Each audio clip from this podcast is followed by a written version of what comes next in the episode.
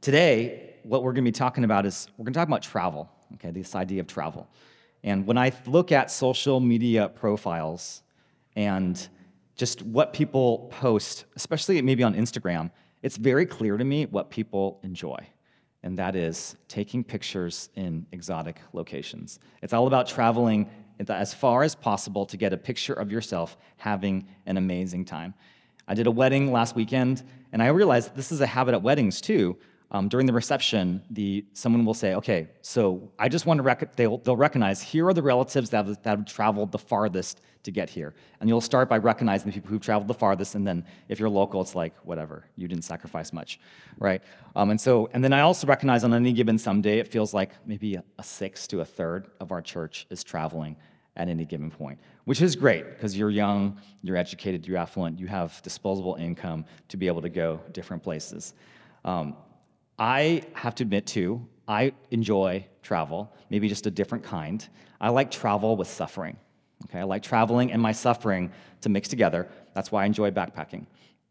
And I've realized um, the reason, one of the reasons I like backpacking is when I'm hiking on a trail, I'm going uphill, um, my mind just totally wanders away from what I'm doing. I think anytime you're experiencing some kind of pain, it's easy, you just want to escape what you're doing. And so my mind escapes from the scenery that I'm experiencing. Um, but I realized recently on a backpacking trip, a friend of mine um, told me what he thinks about as he's going uphill. And he says that he imagines he is Frodo Baggins, and he's a hobbit on an epic quest to figure out what to do with the ring, um, and he's running from the Nazgul. And after he shared that with me, I just thought, wow, that is not what I'm thinking about as I'm hiking. I'm thinking about everything else except for the scenery. But it really just uh, redid the mindset that I had when it comes to backpacking. And so, what we're going to talk about today is this idea of travel and what it means, and how the gospel travel, whether you need to travel to the gospel, how the gospel travels to us.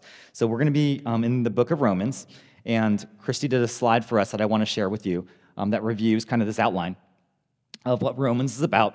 And the major theme of Romans is righteousness by faith. Okay, and if you if you think of that as the theme, then you'll see it going throughout each section, all the chapters of the book of Romans. And so you have in the very beginning the power of the gospel.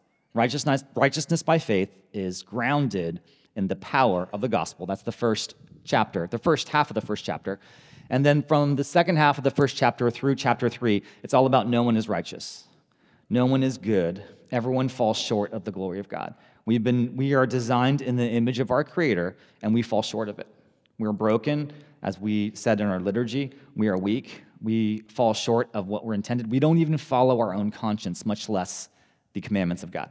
So that's this first idea. Um, no one is righteous. And second, you have this idea of righteousness, righteousness by faith introduced in chapter three through five.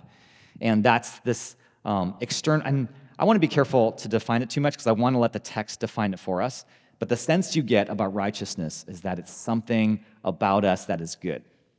It's a status that we have. And it's, every, it's absolutely being innocent, but it's also being in right standing with another person.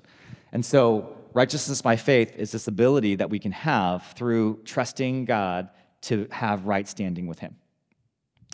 Um, and then in Romans 6, you have righteousness in the Spirit, which is about actually behaving righteously. Not only believing righteously, but being empowered to behave righteously because of what Jesus has done for us. So that's righteousness by faith. And then chapter 8, we have suffering and future righteousness. And so uh, we have something to look forward to. There is a hope even in the midst of present suffering that we can have. And now we're in this, this section, probably the most difficult, arguably the most difficult section of Romans, chapters 9 through 11, where we're talking about is God righteous? Is God have uh, just character in what ha- was happening with the Jews? because most of the Jews have rejected Christ. And so I'm going to be reading, I'm going to start in chapter 10. We covered um, chapter 9 last two weeks. I'm going to start in chapter 10. And I'm just going to walk through this chapter. And so I'll start by reading chap- uh, verses 1 through 4. Romans 10, 1 through 4. Brothers, my heart's desire and prayer to God for them, he's talking about the Jews, is that they may be saved. For I bear them witness that they have a zeal for God but not according to knowledge. For being ignorant of the righteousness of God and seeking to establish their own, they did not submit to God's righteousness. For Christ is the end of the law for righteousness to everyone who believes. So I want to back up a second. If you look back in Romans chapter 9, Paul starts off this section by talking about his sorrow for his kinsmen. He admires the zeal, the passion, the ambition of his fellow Israelites because Paul is Jewish. Israelites are Jewish. So he's, um, he feels empathy for the plight of other Jews like him. So when he says kinsmen, he's talking about other Jews. And, but the problem is, he recognizes that most Jews have not received Jesus. They don't worship, they don't worship him. They don't recognize him as Messiah. And because of that, he's trying to explain how can God be righteous and his chosen people reject him? And so the first thing that he's recognizing is that he wants to, he's praying for them. He is absolutely praying for their salvation. And again, this is right after chapter 9, where he talks about vessels of honorable use and dishonorable use. We don't, he doesn't even know who is chosen. Who has God chosen? Because he is praying that his fellow kinsmen would be saved. The second thing you'll notice is verse 2 For I bear witness that they have a zeal for God, but not according to knowledge. So he recognizes the passion that Israelites have for God himself. Um, and then in verse 3, it says, For being ignorant of the righteousness of God and seeking to establish their own, they did not submit to God's righteousness. So there's something about them that didn't understand the way God operates. And what is it that they didn't understand? Well, verse 3 helps us define it. If you're having trouble understanding a word in the scripture, look around the word. Look around the word to understand what the word means in its context. So it says, for being ignorant of the righteousness of God. And then verse 3 it says, and seeking to establish their own. Establish their own. There's a concept within Romans and, uh, and a lot of Christendom where you have righteousness by faith, which means believing and trusting in your heart. And then you have another kind of righteousness that Paul's talking about, and it's called righteousness by works. And righteousness by works is how most religious systems operate that you get to God by behaving well, by doing good, by, you know, um, Jake and I talk with people at San Jose State every week, um, and a lot of the conversations we have is rate your certainty whether you'd go to heaven or hell. And most people say around seven, and the way they justify it is they're a good person, they don't kill anyone, um, they um, go to temple, they pray, um, they, they, they say a number of different things, but they all have to do with something you do, something, some, some aspect of your behavior. And what Paul is saying here is that's, that's establishing your own righteousness. And last, last Sunday, I talked about being a competitive person, that I want to establish my dominance in most things, right? And that goes completely the opposite of how righteousness by faith works. Because in righteousness by works, you can brag about yourself because you're establishing your own credibility. When we talk about merit, that's what righteousness by works is. But righteousness by faith is a different paradigm, it's a different system. And the way righteousness by faith works is you trust in what Jesus has done for you. And it's not about your own merit. And you can't compare yourself to anyone else. If you do, if, the way you compare yourself to everyone else is you just say you're unworthy. You're unworthy like everyone else. That's how righteousness by faith works. And the problem is, righteousness by works isn't just a temptation for other religions, it's a temptation for all religious people including and especially the Jews. That's what Paul's saying, is that the Jews had every opportunity to receive Christ, and yet they chose a righteousness by works, to seek to establish righteousness based on their own behavior and credibility. And God says, that is not, that is not how I operate. And so I just want to address those of you who are more religious. And by when I say that, I definitely am talking about myself. I definitely have to talk about myself as a religious person. That's how I make my living. And so the higher you go up in the religious hierarchy, the greater the temptation it is to operate based on righteousness by works. If you've grown up in the church, it's easy to operate by righteousness by works. In fact, if you um, grew up going to Sunday school as a kid, most of what they teach you is righteousness by works because it's difficult to understand righteousness by faith. Because righteousness by faith looks like Abraham. Abraham was just wandering around for like most of his life. That was Abraham's life. Righteousness by faith is amorphous. Righteousness by works, you know exactly how you're doing because you can scorecard it. And yet, in verse 4, it says this For Christ is the end of the law for righteousness to everyone to, who believes. And so, one of the questions you might ask is what's end of the law mean? End can mean a couple things. End means the terminus, it means where you stop. End can also mean the purpose, the, the end purpose. And I think in this case, it actually means both. The purpose of the law and the end of the law are righteousness by faith. Okay, and what do I mean by that? Well, when I think about laws today, I think there's the letter of the law and then there's the spirit of the law. There's the letter of the law and there's the spirit of the law. For instance, when you, um, when you are on the highway, there's a speed limit. And the speed limit is, by definition, a letter. Well, frankly, it's a number, right? The speed limit is a number, and you're supposed to follow that number. But the spirit of the speed limit, and it goes both ways, the spirit of the speed limit is that you drive safely with the flow of traffic. Okay, with the flow of traffic. And on some highways, I've noticed just personally, um, when I violate the speed limit, I'm like, well, I'm just going the flow of traffic. Okay, I'm following the spirit of the law by going the flow of traffic, and I think I'm going safely 80 miles an hour. Okay, and of course you can contest that. You may say, I think you're violating the Spirit. But I also recognize that when it rains and when it's overcast or foggy, that I need to go much slower than 65 because the Spirit of the law is that you drive safely and you need to actually use your discernment to know what that is. Okay, you need to understand what that means. Okay, and so what, uh, what Paul is saying here is the end of the law, the Spirit of the law, is righteousness for everyone who believes because the end of the law is a person. Ultimately, what you need is not a set of rules. What you need is a person. Righteousness is personal. Okay, Christ is the end of the law, the end the purpose of the law is meant to lead you to a person. And righteousness by faith operates by trusting in a person, not trusting in what you do. And so, what I'm doing now is I'm just trying to give some mechanics of how righteousness by faith works, because I know sometimes we say that and we don't really define what it means.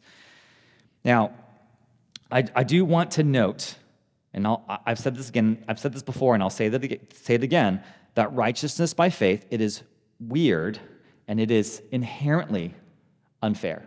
Okay, it's inherently unfair. And I know a lot of us are very concerned, and God is too, with fairness. Okay, fairness. And when I say fairness, I mean justice. That evil is punished. But the way that righteousness by faith works is that you're inherently unrighteous and you deserve punishment for that unrighteousness, but you receive mercy. Righteousness by faith operates based on mercy, and that is unfair. And so, again, when I've talked to Muslim students at San Jose State, um, there was a whole, we had a whole debate where um, some of those, these Muslim guys were like, why would I ever become a Christian? Why, if I became a Christian, then I would just already be good. I would just be told that I'm good because of what Jesus has done for me. What incentive would I have to continue to behave well? Because in their system, it's righteousness by works. You need to behave well in order to have salvation and be justified. But that's not the way righteousness by faith works. And they were like, what is the incentive then for me to behave well if I already have status with God? And I think it's a great question. That's what Romans 6 is answering that you have been made new. You're a different person now. That's why you behave well. God has saved you, He's redeemed you, He's changed you into His child, His son and daughter, and you behave differently because of that. So let me keep going. This is verse 5. I'm going to read 5 through 7. For Moses writes about the righteousness that is based on the law, that the person who does the commandments shall live by them. But the righteousness by faith, based on faith, says, Do not say in your heart, Who will ascend into heaven?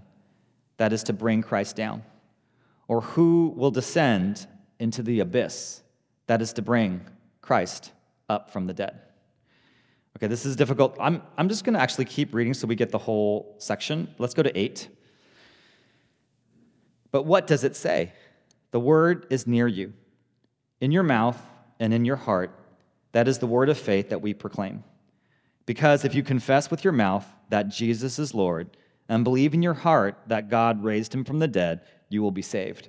For with the heart one believes and is justified, and with the mouth one confesses and is saved. So let's go back to verse 5.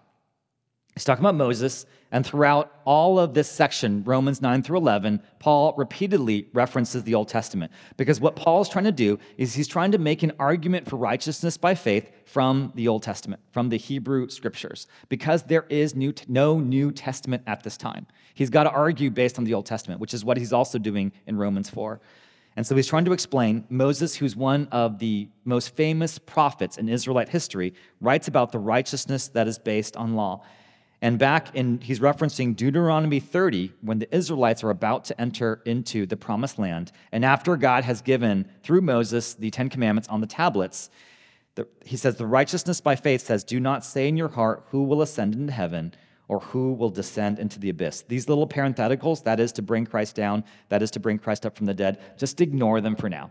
If you hit something that you're reading and you don't you have no idea what it's talking about, it's okay, just skip it. Okay, just skip it go you can come back to it. What i would say is you can bookmark it and come back to it. It's okay to leave it. There's a lot of stuff like that in the bible where you're like i don't know what's going on here. Keep reading. Don't let it trip you up. Don't let it be an obstacle to you. Keep reading and then come back to it. If you need you may need to come back to it repeatedly. You may have some working idea of what it means and you think it's wrong. That's okay. That's okay. The important thing is when you read the bible it's okay to keep going. It's okay to, to not understand something. Um, definitely ask someone and ask a question about it. So um, if, most Bibles will also tell you that it's coming from Deuteronomy 30. And Deuteronomy 30, 11 through 14, I think I may have it. Perfect. Um, for this commandment that I command you today is not too hard for you, neither is it too far off. So you're missing that context, right? It is not in heaven that you should say, Who will ascend to heaven for us and bring it to us that we may hear and do it? Neither is it beyond the sea that you should say, Who will go over the sea for us and bring it to us that we may hear and do it? Okay. So um, I want to return to this idea of travel and this idea of at what kind of length is it possible to go somewhere. And when it talks about heavens, oftentimes when it talks about heavens in both the Old Testament, especially the Old Testament and sometimes the New, they mean the sky, to go as far up as possible. And so the farthest you can go is into space, right? The farthest you can go into space. And you say, you don't have to go into space for this. You don't have to go into space. But if you did want to go into space, what would it take? What would it take to go into space? Today, you know, according in 2022, it costs $55 million per person to go on a SpaceX flight to the space station.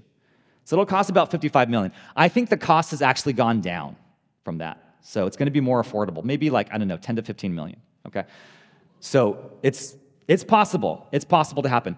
Um, he also says, "Who will descend into the abyss?" Okay, you can descend into the abyss. You can go into the very depths of the ocean right? And if you want to, that costs um, also a lot of, where's my, where's my price tag? It costs 250000 so a lot cheaper. If you want to be in a submersible like the Titan, it costs $250,000, right? But there are some risks involved. There are some risks involved with, um, with being in a submersible. But the, the point is, anything that, it, whenever you want to go a really long distance, there is a risk involved. That's why we recognize people who travel long distances because they took a risk. And travel now is a lot easier than it was in the time that the scripture was written. But what's Paul's point here? You don't have to cross the barrier of geography to get to the Word of God. You don't have to go on a pilgrimage. And really, that's what we're looking for today when we think about travel. Yes, yes, we want to see an exotic location, but really, for a lot of us, travel is like self actualization because people use this language. When you travel, you find yourself. And you find out who you really are when you travel. Because it's not about just going someplace new, it's about stripping away the distractions and noise of the life of the life that bombards us in this time and space. When you travel, you get to find a part of yourself, the real you, you could say. And what Paul is saying is, you don't have to do that. You don't have to go on a pilgrimage. You know, for pastors, it's all about visiting the Holy Lands and going back to Israel. That is like the pilgrimage that Christians, like the super Christians, are supposed to do, or to travel lots of miles as a, as a missionary. You know, my parents have, they have lots of Christian points. Um, like you give frequent, frequent flyer miles to, uh, um, to Christians who travel. Um, I asked my dad to calculate this. After he's retired and doing these overseas discipleship conferences, they've logged 800,000 miles. He said they've logged 800,000 miles of flying. So he's like in the Christian frequent flyer club, right? That's not a thing. Um, but Paul's point here is that you don't have to go to those lengths. You don't have to do something extraordinary to get to the Word of God. There's, not, there's no distance you need to travel, there's no work you need to do, there's no special privilege. What God has done is He has brought the Word to you, He has delivered it to you. And we recognize the, what technology does for us today is what the Word of God has been doing uh, for a long, long time to deliver it to your doorstep. That's what technology does today. It removes, it overcomes the barrier of geography. But what and what Paul is saying here is there is no barrier of geography for the word of God to get to you. You don't need to go anywhere. And I'll be honest with you, sometimes I, I like the travel. Like right now, the church retreat is only 40 minutes away, right? And I, sometimes I'm like, that's too close. Because some of you are like, we're just gonna stay home and then commute. I'm like, no, I want you to go there and I want you to stay because I want us to be like this, this, this unit. You know what I mean? I want us to be this community. And the only way we can do that is if we strip everything away. We strip everything away from you, your kids. No, I'm just kidding. You know, you know, we strip some things away so that you're not distracted and we can be together, right? Because that's what travel is. That's what travel does. But what Paul is saying is, I want to come to you. I'm going to meet you exactly where you are. Romans 10:8 says, but what does it say? The word is near you, in your mouth and in your heart. That is the word of faith that we proclaim. And so, what's Paul's point here? Uh, the word of God comes to you, it comes to your mouth and to your heart. And what I think is fascinating about that, it is both inward and it is both outward. Okay, the, the mouth is external, and the heart is the innermost part of yourself. And what Paul is saying is it starts with something that goes on inside of you, and then it makes its way out into what you say. And both are important because it reflects the words that you say. The, the, words that you say reflect what is going on inside of you.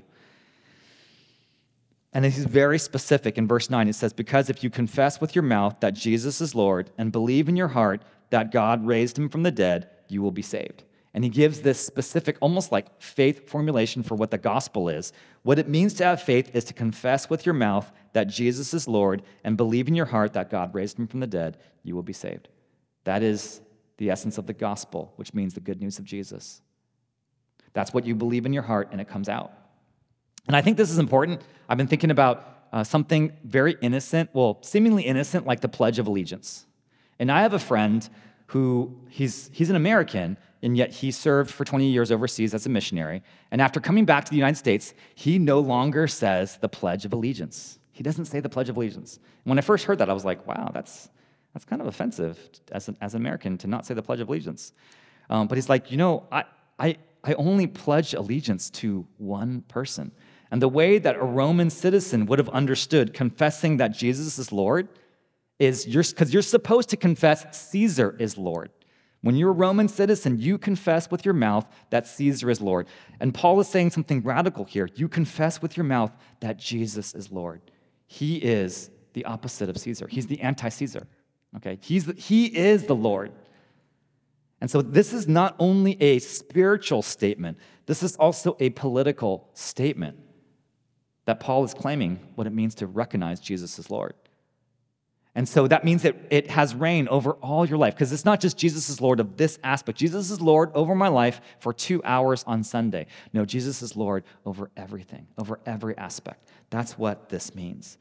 And you believe in your heart that God raised from the dead raised him from the dead, you will be saved. That's what it means to believe the gospel.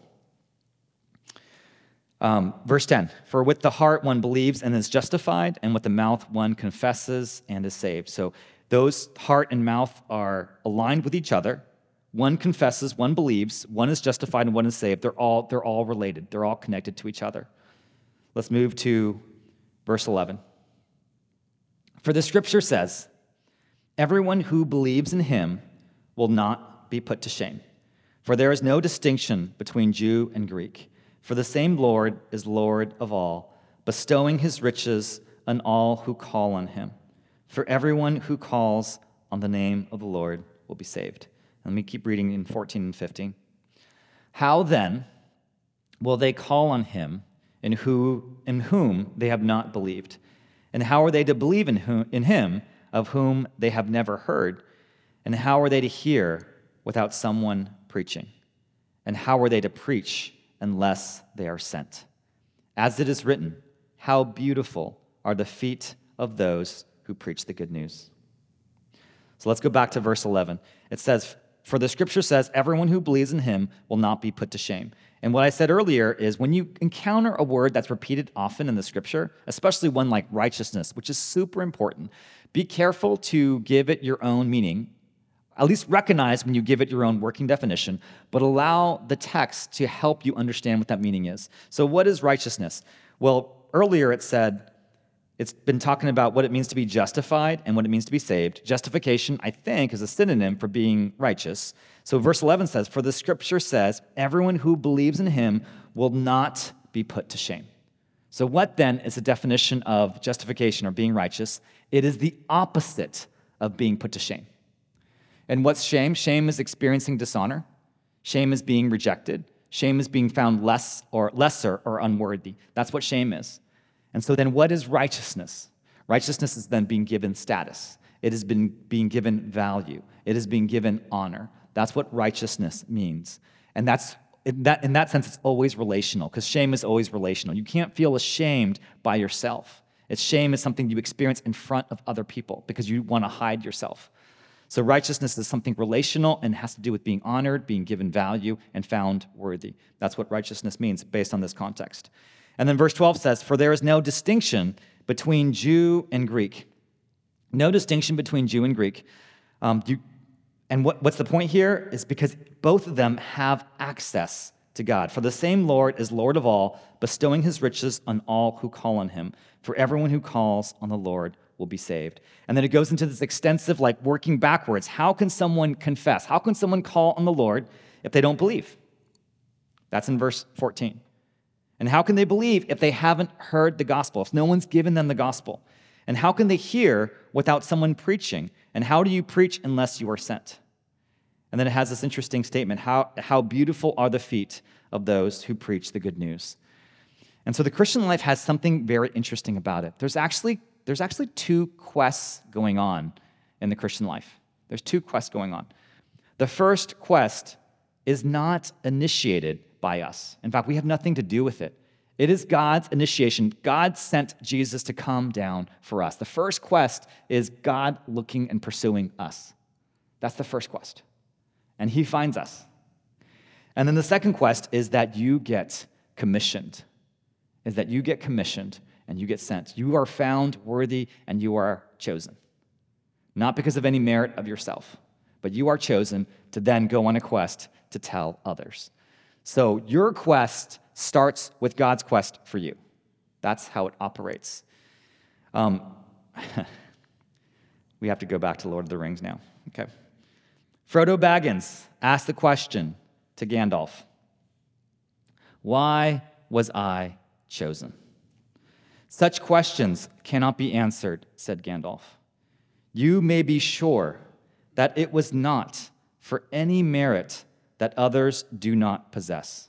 I wish I didn't have a double negative, but it's okay. I think what he's saying is, is not anything about you as a hobbit. You are little and disregarded and pretty much ineffectual in combat. You basically can do nothing in a battle. You do nothing, right? You bring no value add and yet you have been chosen. So the quest finds you worthy. Do I have a picture of a hobbit? Oh, I do. Thank you. Thanks, Owen. Was that been up there the whole time while I was saying that? Okay. Um, and then one thing you'll notice about hobbits is, and they, they make a big deal of it because they wear prosthetic feet in the movies, right? Um, hobbits have super ugly feet. They're super ugly, like they're super hairy. There's like hair all over them, and they're super big toes. Um, and that's why they have these prosthetic feet. Um, and then they don't wear shoes, so they're always showing off their feet. Sometimes I don't want to wear sandals because my, my toes are like super nasty and ugly.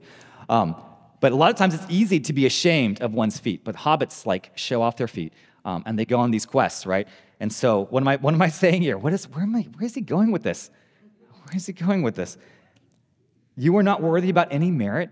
You have also been commissioned on a quest and what the world says is ugly, what the world says is disregarded, what the world says is lowly, as the disciples were, is beautiful in the eyes of Jesus. How beautiful are the feet of those who preach the good news. I get it, hobbits don't preach the good news. You are the hobbits, okay? you are the hobbits.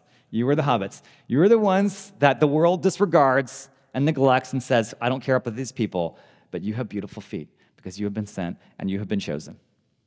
Okay?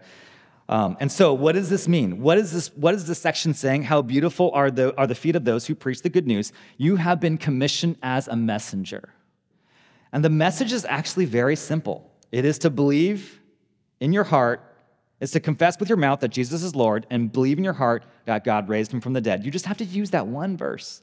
And I know the gospel is way more than that, but it's not less than that. It's not less than verse nine. You just start with verse nine, and you tell someone. You speak the gospel with words. And now I, I know our life group, um, our application this past week was to invite someone to church. I think that's a fantastic application. I'm going to talk about that. That is absolutely being a messenger. So that is absolutely included in this process of having beautiful feet, that you are sent to invite others, to invite them to church, to invite them to life group. You can also tell someone the story of the gospel because the gospel came to you. Now, let me um, let me talk about what I think the gospel means ultimately. When, I, when we said that the Lord, the word is near, let's go back to, uh, what is it? Uh, verse 8. If you go back, ver, verse 8. But what does it say? The Lord, the word is near. When I say the word is near, what I think the gospel ultimately is about is accessibility. The gospel is about accessibility. And what is accessibility? It means removing barriers. It is about removing barriers because geography for most of the ancient world was an incredible barrier, but geography is not a barrier now. We have other barriers. And as you look through the gospel, you'll notice that God is continually removing barriers to the gospel so that those who are neglected, those who are overlooked, could be able to have it, would be able to receive it. And so the sharing prompt today, the sharing prompt that I want to ask is tell the story of how God overcame a barrier to preach the good news to you. Because you'll notice, even in this section, it says in verse 12, for instance, there is no distinction between Jew and Greek. One of the barriers that Paul is wanting to um, overcome, recognize that the gospel overcomes, is this ethnic division between the chosen people of God, the Jews who have the law, and Gentiles who do not have the law. And God is like, I'm going to erase that barrier. I'm going to overcome that barrier so that both groups could have access to the gospel. And so you can speak the story of how God has overcome an obstacle and a barrier in reaching you. And so let me share one example for me um, when I was in fifth grade. So this is a long this is a long time ago. You don't have to share a fifth grade example, but it's it's the one that started me on a journey to meeting Jesus. Um, we were in class watching a movie, and it was dark, and uh, I decided this is a good opportunity to pick my nose because no one can see what's going on. I may have told the story before. And so I was picking my nose in the back of class, and then two girls just happened to look back at me and, and see me. They catch me while I'm picking my nose. Um, and then after school that day, I'm walking home, and of course, those two girls see me and they yell um, across the street, actually. That was kind of rude. They didn't have to yell across the street, but they yell and point, nose picker, nose picker. And, uh, and I have a friend, his name's Joe Lowe and Joseph Lowe. And he stood up for me and he said, he said to them, everyone picks their nose. Leave them alone. Everyone picks their nose. And I was like, that's not like the best like defense. It's not like the best defense, but you know what? I will take it. I will take it.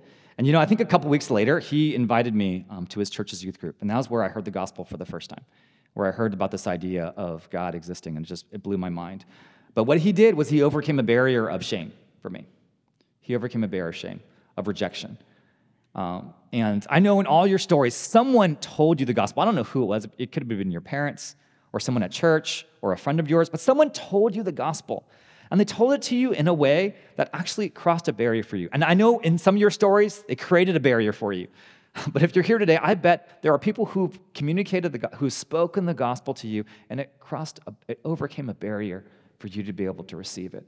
Because that's what God is in the business of doing, and that is why He sent His Son.